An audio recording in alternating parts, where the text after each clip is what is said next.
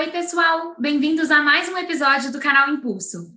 O entrevistado de hoje é Rafael Quick, sócio do Bar Juramento e da cervejaria Viela. Rafael é um dos fundadores do movimento que revitalizou um mercado popular no centro de Belo Horizonte, conhecido como Mercado Novo. Ao longo da entrevista, ele vai nos contar por que ele decidiu empreender, quais as experiências que já viveu enquanto empreendedor e quais são as perspectivas para 2021, depois de um ano tão difícil quanto 2020. Não esqueça de nos seguir no Spotify, YouTube e no Instagram, arroba Impulso. Vamos lá?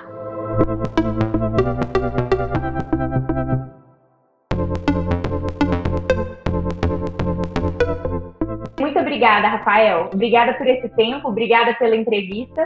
A gente vai conversar aqui um pouco sobre o porquê você quis empreender, um pouco da sua trajetória até resolver de fato abrir seu primeiro negócio e onde você entendeu que esse negócio que você abriu seria realmente promissor. Minha primeira ligação com é, empreendedorismo no geral, assim, acho que tem muito um jeito de pensar de quem empreende, que é de tentar fazer as coisas meio que da, com as próprias mãos, assim, né? Sempre que era período de aperto, minha mãe criava alguma coisa, tinha uma ideia, fazer alguma coisa e tal. Então, acho que tem isso. A segunda parte que eu acho que é bem importante, assim, eu estudei na escola de, forma, de formação técnica do Sebrae, que também, né, primeiro, segundo, terceiro ano, então a parte científica ali, e tem essa formação complementar em empreendedorismo, né? Aí depois que eu saí disso, eu fui estudar design gráfico e estudei também artes visuais, acabei formando só em design gráfico aqui em BH na UENG. E aí já estudando, eu criei um estúdio de design, que eu fiquei com ele dois anos e meio funcionando, que era um estúdio de design consciente, assim, geral. Mas quando eu formei, é, eu senti que faltava muita bagagem ainda, sabe? Assim, é, tem uma coisa do mundo real, né? E eu senti falta disso, assim, eu senti que eu ainda tinha que aprender bastante. E aí na época eu fiz meio que um combinado assim comigo mesmo, falei, não, não, vou rodar aí uns 10 anos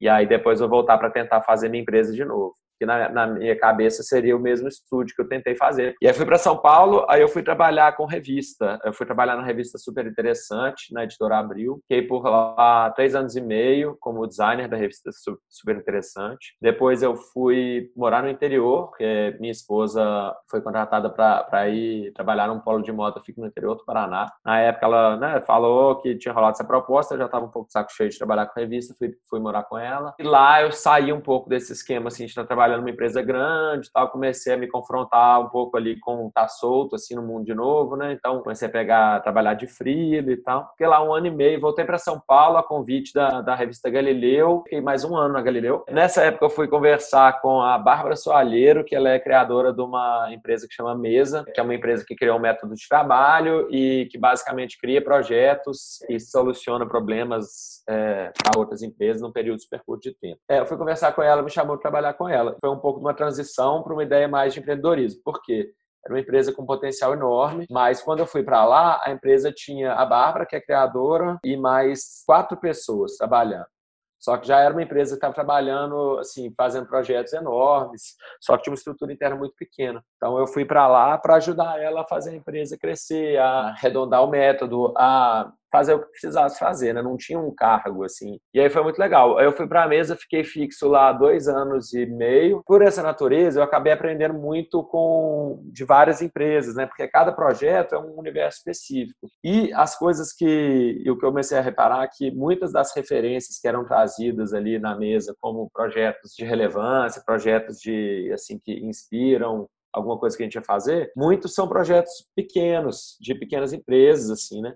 Muitas vezes era uma questão de comportamento e olhando para iniciativas menores ou iniciativas mais verdadeiras. E aí eu comecei a achar que, pô, que legal, né? Eu sempre né, eu tinha vontade de voltar a empreender um dia e algo me disse que agora é um momento muito legal, porque existe uma toda uma conjuntura assim de fatores no mundo, está gerando uma inversão de valores assim, uma inversão de comportamento no geral que é muito benéfico para quem é pequeno. E aí, coincidentemente, dois amigos meus, que é o Samuel Viterbo e o Marcelo Machado, que são aqui de BH, resolveram abrir uma cervejaria. Eles eram próximos, então a gente já tinha conversado, algumas coisas assim. É, eu tinha feito de brincadeira um rótulo para uma cerveja que o Samuel tinha feito. E aí eles resolveram abrir a cervejaria e falaram: oh, você não quer fazer a parte de design para a gente? E como eu estava já nessa pilha, eu falei: oh, eu animo demais, mas eu quero entrar de sócio. Então a gente ficou pensando o que a gente pode fazer que a gente vai se destacar. E aí a gente fez um bar pequenininho, que é o Juramento 202, que fica na esquina da fábrica. Vamos tentar trazer de volta um pouco da história do bairro,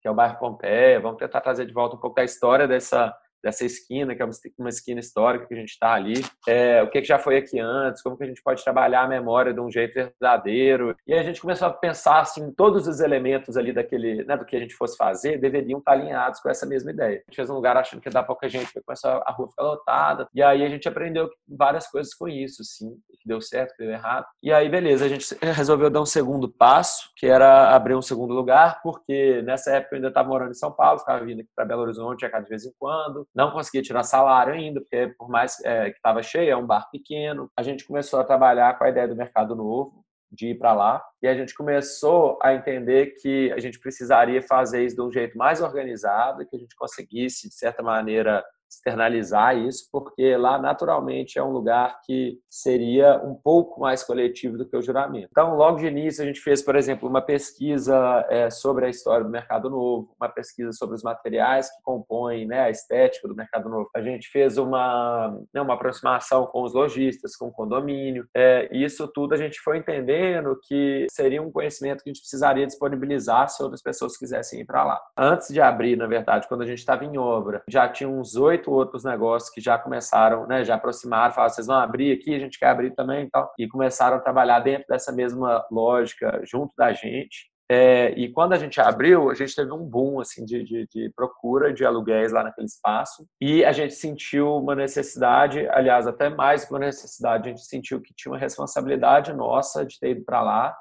de controlar aquele, aquela doideira. Assim. E a gente criou um movimento que chama Velho Mercado Novo, que basicamente é um movimento que partiu dessa construção da viela, que a gente tinha entendido e aprendido no Jura, e evoluiu algumas coisas que faziam sentido para aquele espaço. Então, a gente criou, por exemplo, uma lógica de complementariedade. Então, cada negócio lá é super específico. Né? Então, a cervejaria vende cerveja, é, o restaurante ali que vende, faz almoço, faz, vende almoço, o café vende café, a doceria vende doce, e é uma ideia de que todo mundo ali, né, na hora que vem um cliente, ele sai deixando um pouco de dinheiro em cada casa, então é uma coisa de o espaço poder existir coletivamente, mais do que alguns negócios se darem bem, outros não. A gente criou uma lógica também de microeconomia, então assim, tudo que, tudo que pode ser comprado dentro do mercado novo, que existe fornecedor dentro do mercado novo, deve ser comprado lá. Depois que a gente abriu lá, abriram outros 60 negócios, né? Então, hoje tem, é, em tese, 60 e alguma coisinha negócios operando dentro da, dessa lógica do movimento velho mercado novo. E aí, hoje, mais ou menos o tempo que a gente está, é, continua muito aplicado lá no mercado, fazendo muitas coisas lá,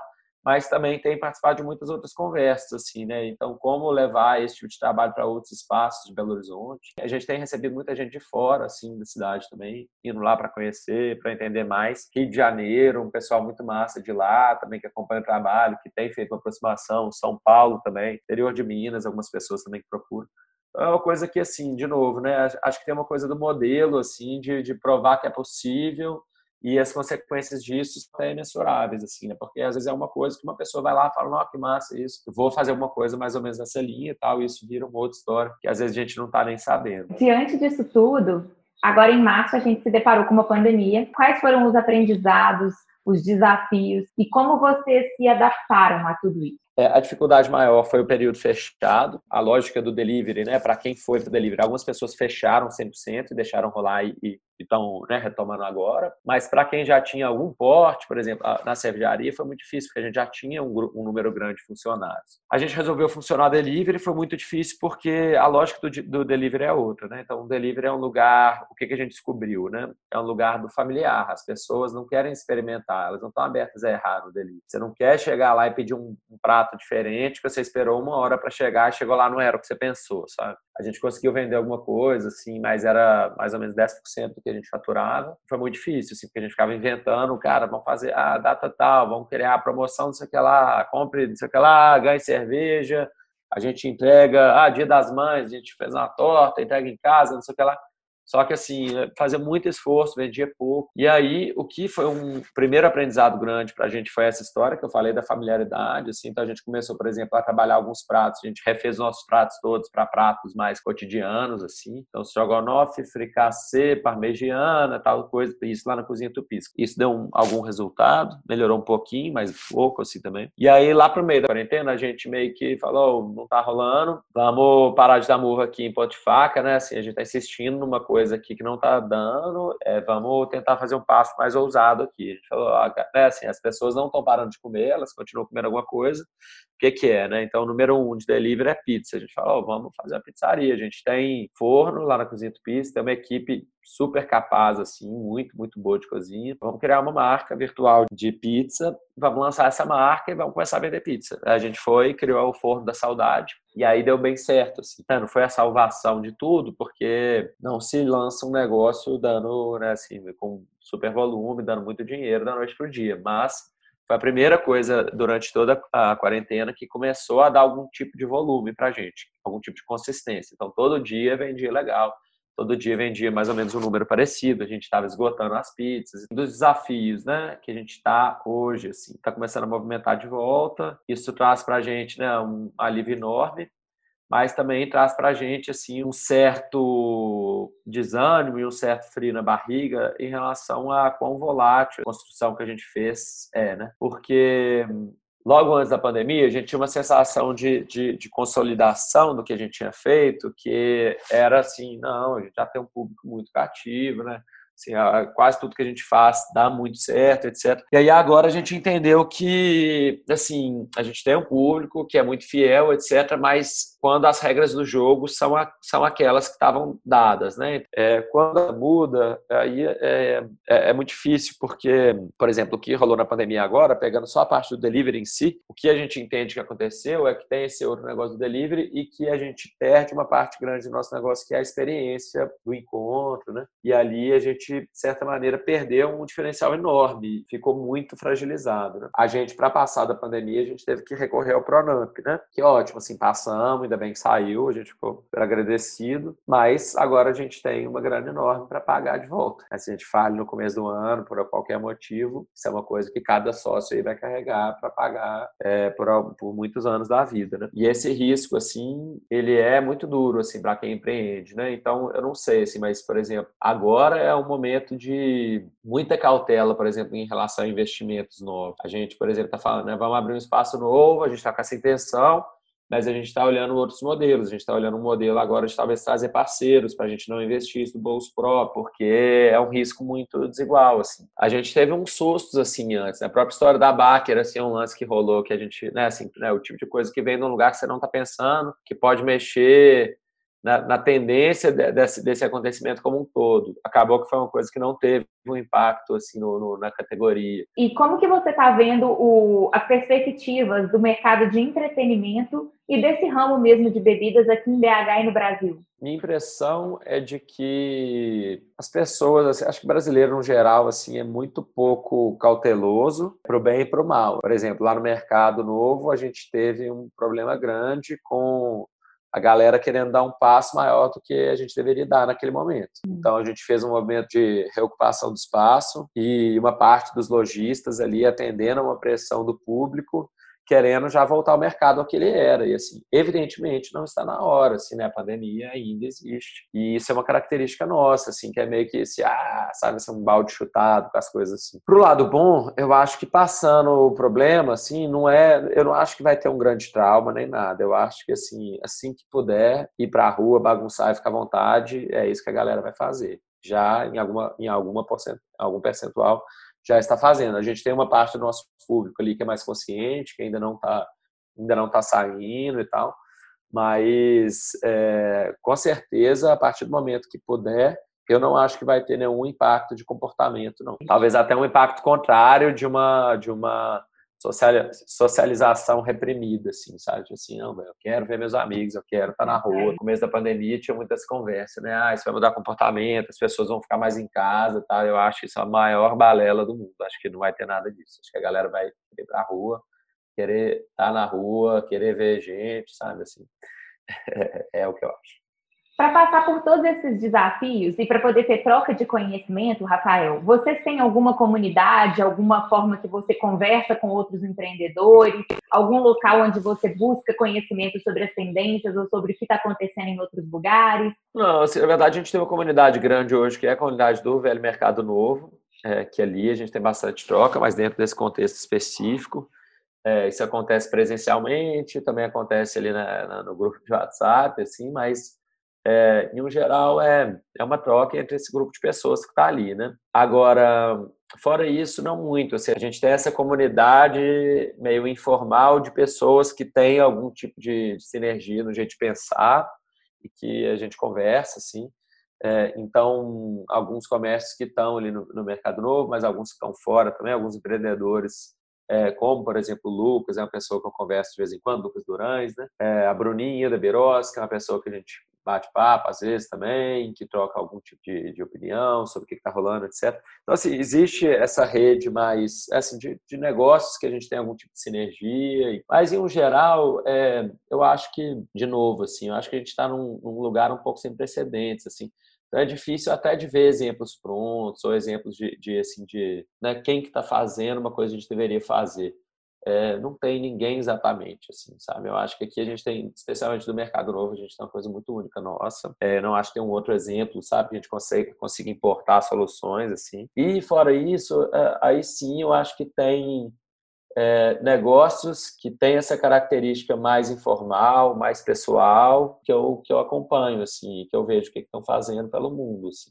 Então, São Paulo você tem alguns, no Rio você tem alguns, mas tem muitos fora. Agora, de verdade, é, eu acho que a gente está mais numa pesquisa interna, assim, de pensar o que faz mais sentido para a gente aqui do que olhando o exemplo. Quem que para vocês é uma referência, não só no mundo para cervejaria, como do entretenimento em geral? Para mim, é uma referência muito grande é o que tem rolado em Portugal, assim. Então, você tem comércios tradicionais que convivem com uma efervescente, assim, da, da, da juventude ali em Portugal é, e que são valorizados por isso. Então, também essa, essa ideia de, de, de preservar, de resgatar a tradição, mas isso não ser visto como uma coisa antagônica ao que, que é o que, que tem de novo do ponto de vista de comportamento, de valores, né?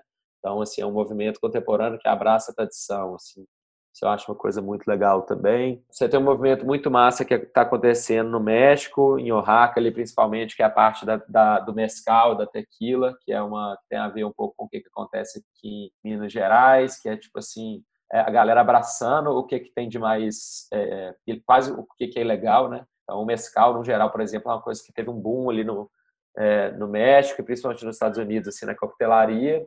E basicamente o mescal tem essa, essa ligação muito forte com com ser quase que assim a, a, como se fosse a tequila ilegal, né? Então assim é o que é da roça, é o que é do microprodutor e tal. E isso foi abraçado de um jeito muito positivo, assim, né? E tem tido muitas coisas legais ao redor disso, assim, no México.